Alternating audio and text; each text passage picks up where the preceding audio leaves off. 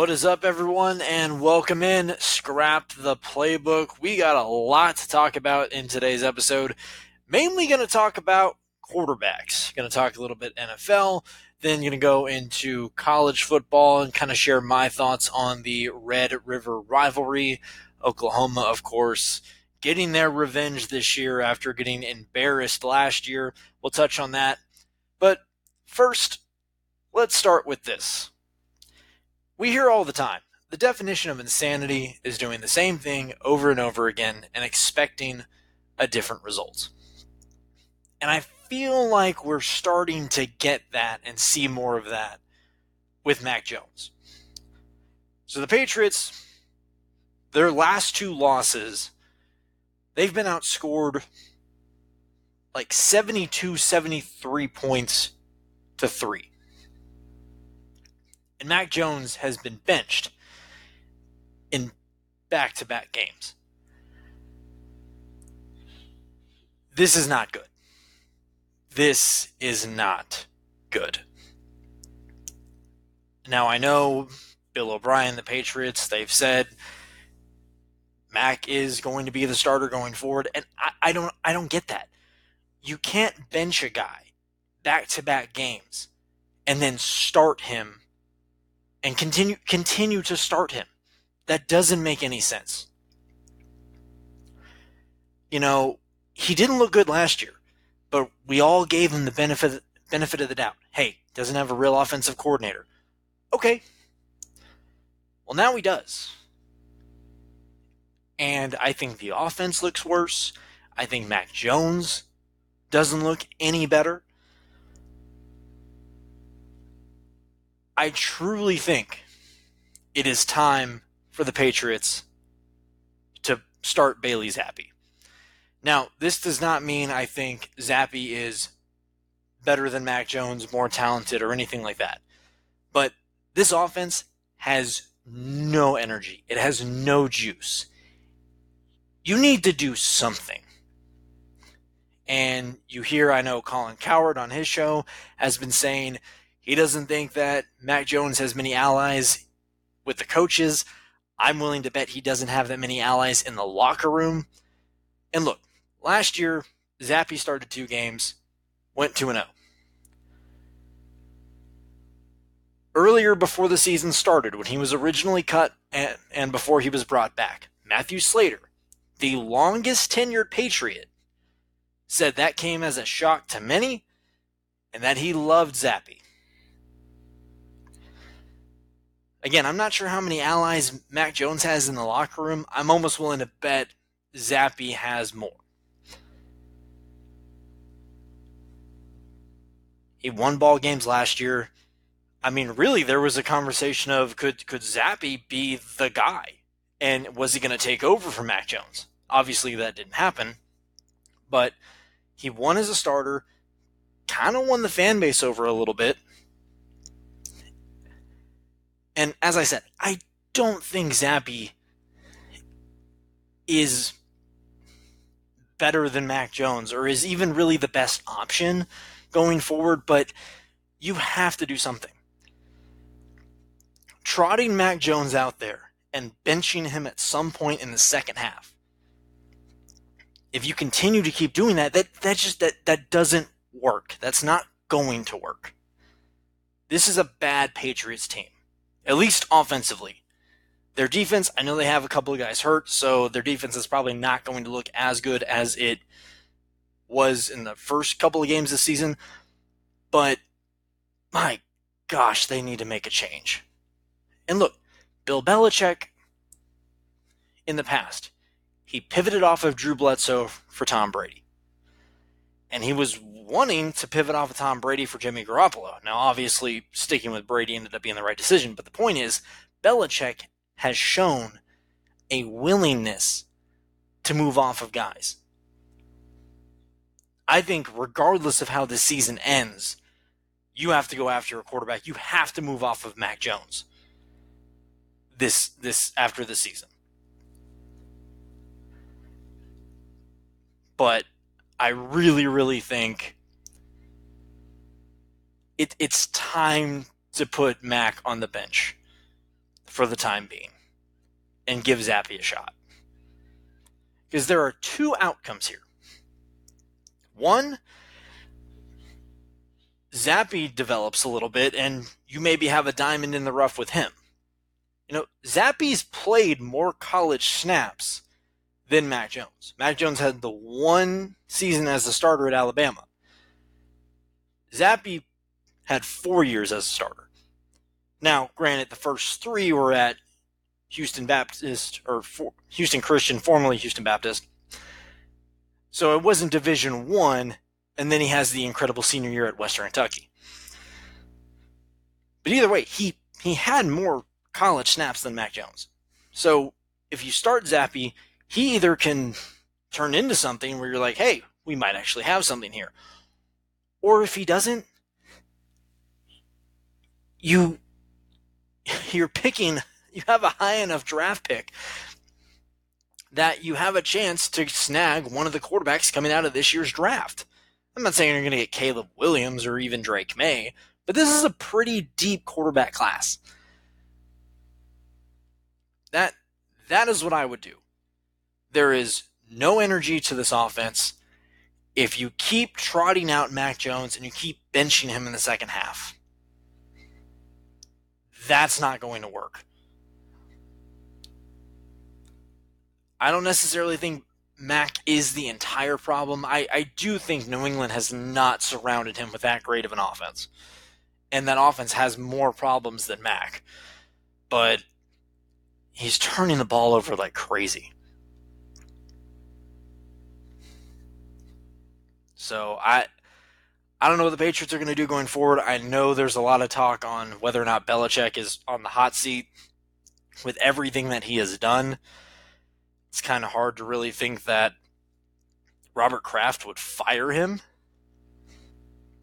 Maybe they have a conversation at the end of the year. Maybe it's, hey, you're not the GM anymore. We're going to get, you, you know, we're, we're going to do our own scouting. You're just going to coach. Because that has been a weakness of Bill Belichick's. And honestly, that was a weakness of Bill O'Brien, their current offensive coordinator, when he was the head coach and GM with Houston. So that's what I would do going forward. I think everyone is out on Mac at this point. So why not throw Zappe out there, see what he's got? Maybe he has something, maybe he doesn't.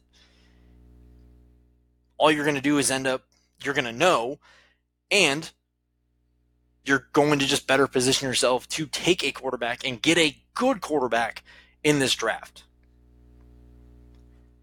But it's time to move off of Mac Jones. It's time to stop saying he is our guy. He's our he's not your guy. He's not your guy. Everyone knows it. You can get on the podium and say he is the starter. You know, oh, there's there's more issues than just Mac's performance. You can say all that. No one buys it. I don't think anyone buys it in the media, and I don't think anyone buys it in the locker room. Patriots have to do something. If Mac Jones has another performance in, in their next game, if he plays poorly and you bench him again, there's no going back. He's you cannot start him at least for several more games after that. I think it was Greg Olsen on the Cowboys broadcast or uh, the Fox broadcast when they were playing the Cowboys. He made the statement, you know, if if you're sold on a guy, you don't bench him. You ride him out. That's a sign that they're not sold on Mac. One guy who I think everyone needs to be sold on at this point, though, is Brock Purdy. he's a pretty good quarterback. He's now, in the two times he's faced the Cowboys, he has outperformed Dak Prescott, who some people like to make the argument is a top 10 quarterback in the NFL. He's not.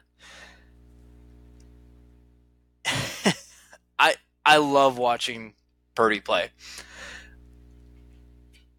And I really do think it's time to put some respect on his name. This whole up until the Dallas game, oh well, wait, you know he's got to face a real defense, a re, you know a real a championship level defense like what Dallas has. He picked them apart. Look, he's he's not going to kill you with his legs, but he's mobile enough to move around, get outside the pocket, buy time. He's got a good arm, and he makes the right reads. He puts the ball where it needs to be. Does he have a wow you arm? No. But he gets the ball where it needs to be and he places the ball in a spot where his receivers can get it. He doesn't turn the ball over. He does everything that you would want a quarterback to do well and he that's all he does. But because yes, he was he's in the four, he's with the 49ers. He's got an offensive coach and the way San Francisco is built, it it is much more of a plug and play. However, it didn't work with Trey Lance. So obviously, not just any quarterback can come into that system and succeed. There has to be some talent there.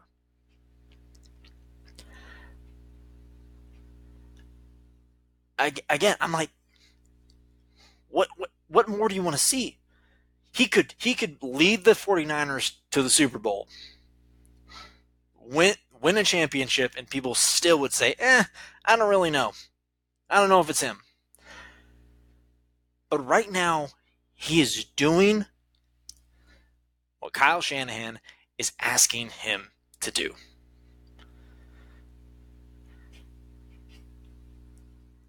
And honestly, his career so far, now again, it's not even, hasn't even played a full season yet, but it kind of reminds me or mirrors a little bit of the early career of Tom Brady. Hear me out. Both late round picks. You know, Brock Purdy was Mr. Irrelevant.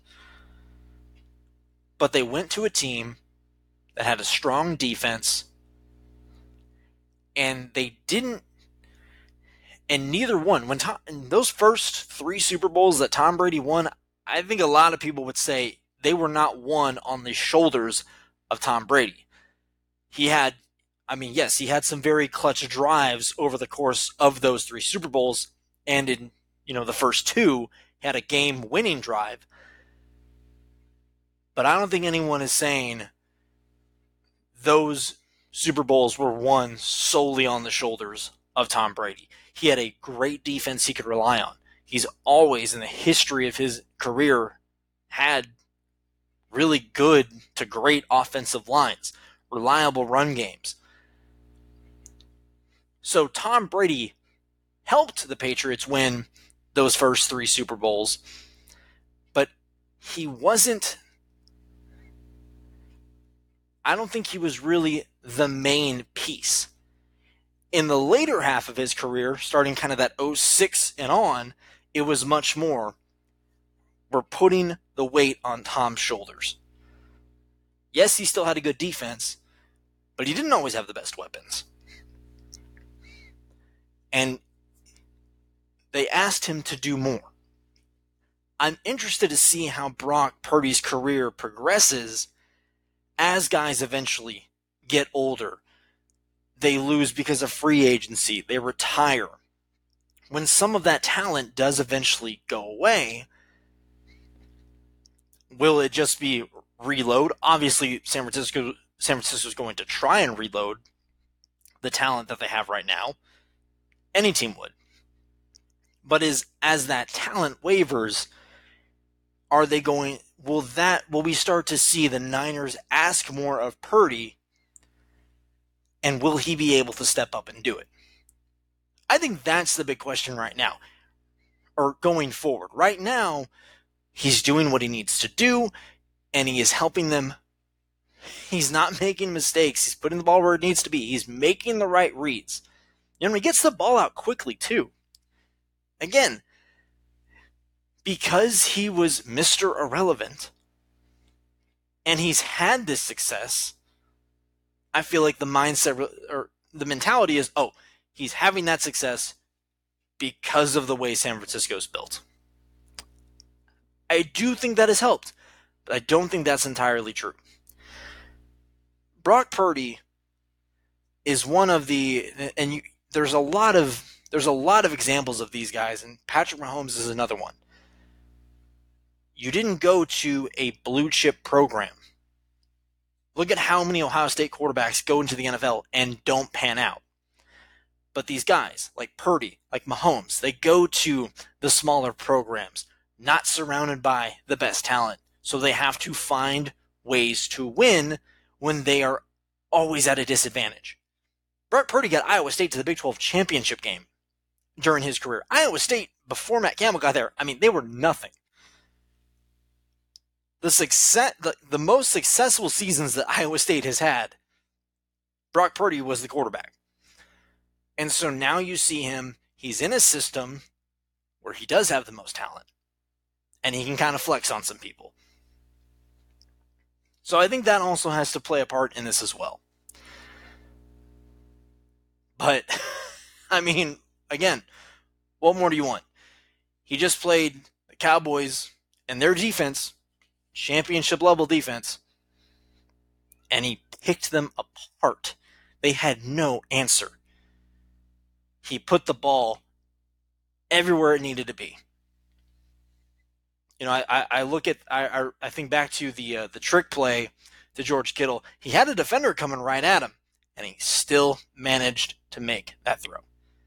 Brock Purdy is a good quarterback. Not saying he's, you know, top 10, one of the best quarterbacks in the league, or when his contract comes due, you're going to have to pay him a whole bunch of money, because I do think that is another reason why San Francisco is benefiting and why Purdy is benefiting. But the guy can win games. The guy's a baller.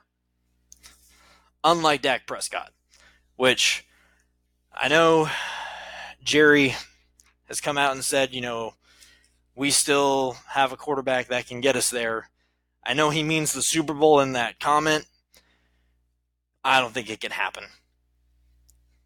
One of the criticisms of Kirk Cousins, big games, prime time, he shrinks. It's the same thing with Dak. I mean, the Cowboys have talented pieces on offense. You can't throw three interceptions. You can't turn the ball over. So I I I don't know what the Cowboys are going to do. You know, everyone's talking about a potential playoff rematch. Ugh. I don't know. I don't know if the Cowboys are going to get that far. And I and I like Dak the guy, Dak the person, great, and definitely a guy that you want on your team. But it's it's time to face the music. He's not a quarterback that can get you to the Super Bowl. He just isn't. I remember I saw a tweet when the Patriots and Cowboys were playing, and you know Mac Jones was abysmal, and it said, "Cowboy fans, are you sure you want to move off of Dak because you might end up with a Mac Jones?" Fast forward, Dak is Mac Jones against the 49ers. Dak Prescott can look like Tom Brady against average to bad teams or bad to average teams. But when he faces the teams that you're going to have to beat to go to the Super Bowl, to win a Super Bowl, he looks like Mac Jones. All right. Switching gears to a little bit of college football. This past weekend, we had the big Red River shootout, Red River rivalry, OU and Texas. Whew. And after the one sided affair trash game we got last year, this one certainly lived up to the hype. Texas takes the lead under like there was like a minute and a half left. Oklahoma goes down the field. They score. They win the ball game. You know, I think it was clear early in this ball game. Oklahoma had heard for a year 49 nothing how bad they looked, how Texas just shut them out. And it really felt like Oklahoma was on a mission to say, yeah, last year was a fluke. We are still the better program of the two. And in a lot of ways, they prove that. You know, if if you're, I mean, they they they matched the physicality in a lot of ways. Were out physicaled Texas especially at the line of scrimmage. You know, and, and Texas fans, you get you come away with this game with some mixed emotions. You didn't have a clean game. You had, you know, Quinn Ewers had three turnovers, two interceptions, and a fumble. That that second interception, though, I mean, it was really good defense, but I don't know if you can entirely blame Quinn on that one. But again, you turn the ball over you get four tries at the one yard line and you can't punch it in for a touchdown. And despite all that, you only lost the game by four points. It's a one score one score ball game. So Texas fans, mixed emotions, but you got to be thinking, okay, at the end of the day, we're probably going to see Oklahoma again in the Big 12 championship game, and and I really believe that that's what's going to happen. Watching that game, Oklahoma and Texas, they're at another level than any other team, any of the other teams in the Big 12. Kansas State is down. TCU is way down. I don't even know what's going on at Oklahoma State. Tech seems to be finding their footing. So I, I think there's a chance Oklahoma could drop a game, but I don't think either Texas or Oklahoma are going to drop enough games to get out of the top two spots in the Big 12. Now, my concerns going forward with Texas, and I'll get to OU in a minute. I felt like Sarkisian's play calling, it was cute when it didn't need to be, and then the team wasn't aggressive when they should have been. You know, again, I go I go back to the the, the four tries to get one yard and a touchdown. Has no one been watching the Philadelphia Eagles and their quarterback sneak? I mean, that's such a tough play to defend. Why are you not just doing that? I, I, I don't know what it is with some of these offensive coordinators and these play callers, but whenever they get, you know, they just need a yard, they want to get cute with it. Don't get cute with it. Make keep it simple, stupid. Run it up the middle, or at least do a play action that rolls out the tight end and leaves him wide open. We see those plays all the time because the defense bites on the run tight ends wide open. Something like that. I, mean, I just, you had four tries to get one yard, and I know some Texas fans, oh, well, the ball, it, it, it crossed the line. It was, it was close. Take that out of the official's hands and just get it across the goal line. So, and then Quinn Ewers, he took way too many sacks. I think Quinn going forward, he's got to become more aware of when that either the clock in his head goes off, hey, I got to get rid of the ball, or just being more consci- uh, conscious of where the rush is. Because late in the game, part of the reason that they kicked the field goal instead of trying to continue to eat up the clock and not give Oklahoma that much time back was because Quinn got sacked. And Sarkisian talked about it after the game. You know, that, that basically affected everything where you were on the edge of field goal range, so you wanted to try and at least get some yards back to make it an easier shot for your field goal kicker. So that kind of threw everything off in that final drive by or that late drive by Texas. So Quinn's got to be better about that. Obviously, the turnovers he's got to correct those as well. And my big question for Texas going forward after this does Texas shake this off and get right back on track? or does Texas fall apart? Because this this was a tough loss, and it's it's an emotional game no matter what because it's your big rival. How will Texas respond? Going to OU. OU made the crucial plays when they needed to. I think you can make the argument overall Texas probably outplayed Oklahoma, minus the plays where Texas shot themselves in the foot. But in the big moments, Oklahoma stepped up. Oklahoma made the plays. Dillon Gabriel, he's got such a quick release. They they did a great job of getting the ball out of his hands and eliminating that pass rush that Texas has. So credit to and Gabriel really was using his legs very effectively in this ball game. I think this was kind of you know and going into this game i think a lot of people were think, were really kind of questioning okay how real is oklahoma they're undefeated but they haven't really played that many great teams and when they played you know cincinnati that game was closer than i think everyone would have liked. But they showed no they're the real deal. Venables i think for the most part he's got his defense figured out.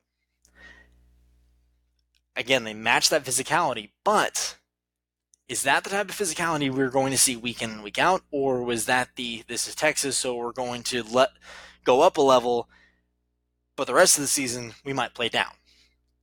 So that's my questions with Oklahoma going forward in this game, or excuse me, this season.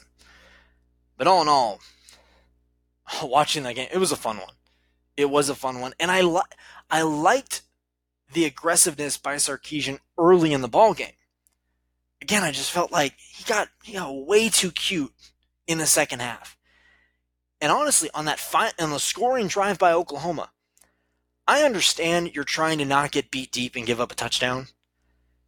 But Oklahoma had no resistance by the Texas defense. That's concerning. There should have been a little bit more aggressiveness in that final drive because you knew Oklahoma had the had the capability to go to go down the field and score. That was my big those were my two big question marks was Sarkisian getting a little cute when you shouldn't have and the lack of aggression on that final drive. It's going to be an interesting rest of the season. I really do I'm not a Texas fan. Anyone who knows me will say I am a Texas hater through and through. But I can't deny the fact that Oklahoma and Texas, by far, they look like the best teams in the Big 12. And unless, I mean, unless those teams slip up somewhere, I and I really don't see where they can. I don't think Oklahoma plays Kansas State, which benefits the Sooners because Kansas State has had their number of late. TCU, as down as they've been, they've kind of owned Texas since joining the Big 12. And what is Texas Tech going to turn into? But they are a step above everyone else in the conference. We very much will see a rematch, kind of like we did, and I think I think it was 2018. But man, that game that that was a fun game. Again, we got a stinker the year prior, and Oklahoma definitely went into that game saying, "Yeah, that that was a fluke. We didn't have a quarterback." and that and this year we did. He was healthy, and look what he was able to do. All right, that's going to do it for this episode of Scrap the Playbook. Um, working on getting Henry Ellard. He is a former NFL player and coach. He's got 30 years of experience in the NFL. He will be my next guest coming on. That will probably go out sometime next week. Uh, we will see. Uh, and again, if you like the podcast, continue to uh, you know like, subscribe, share. Uh, that's that's all I can ask for. And again, tell you know tell your friends, recommend it to people. All in all, and thank you so much. We will see you next time.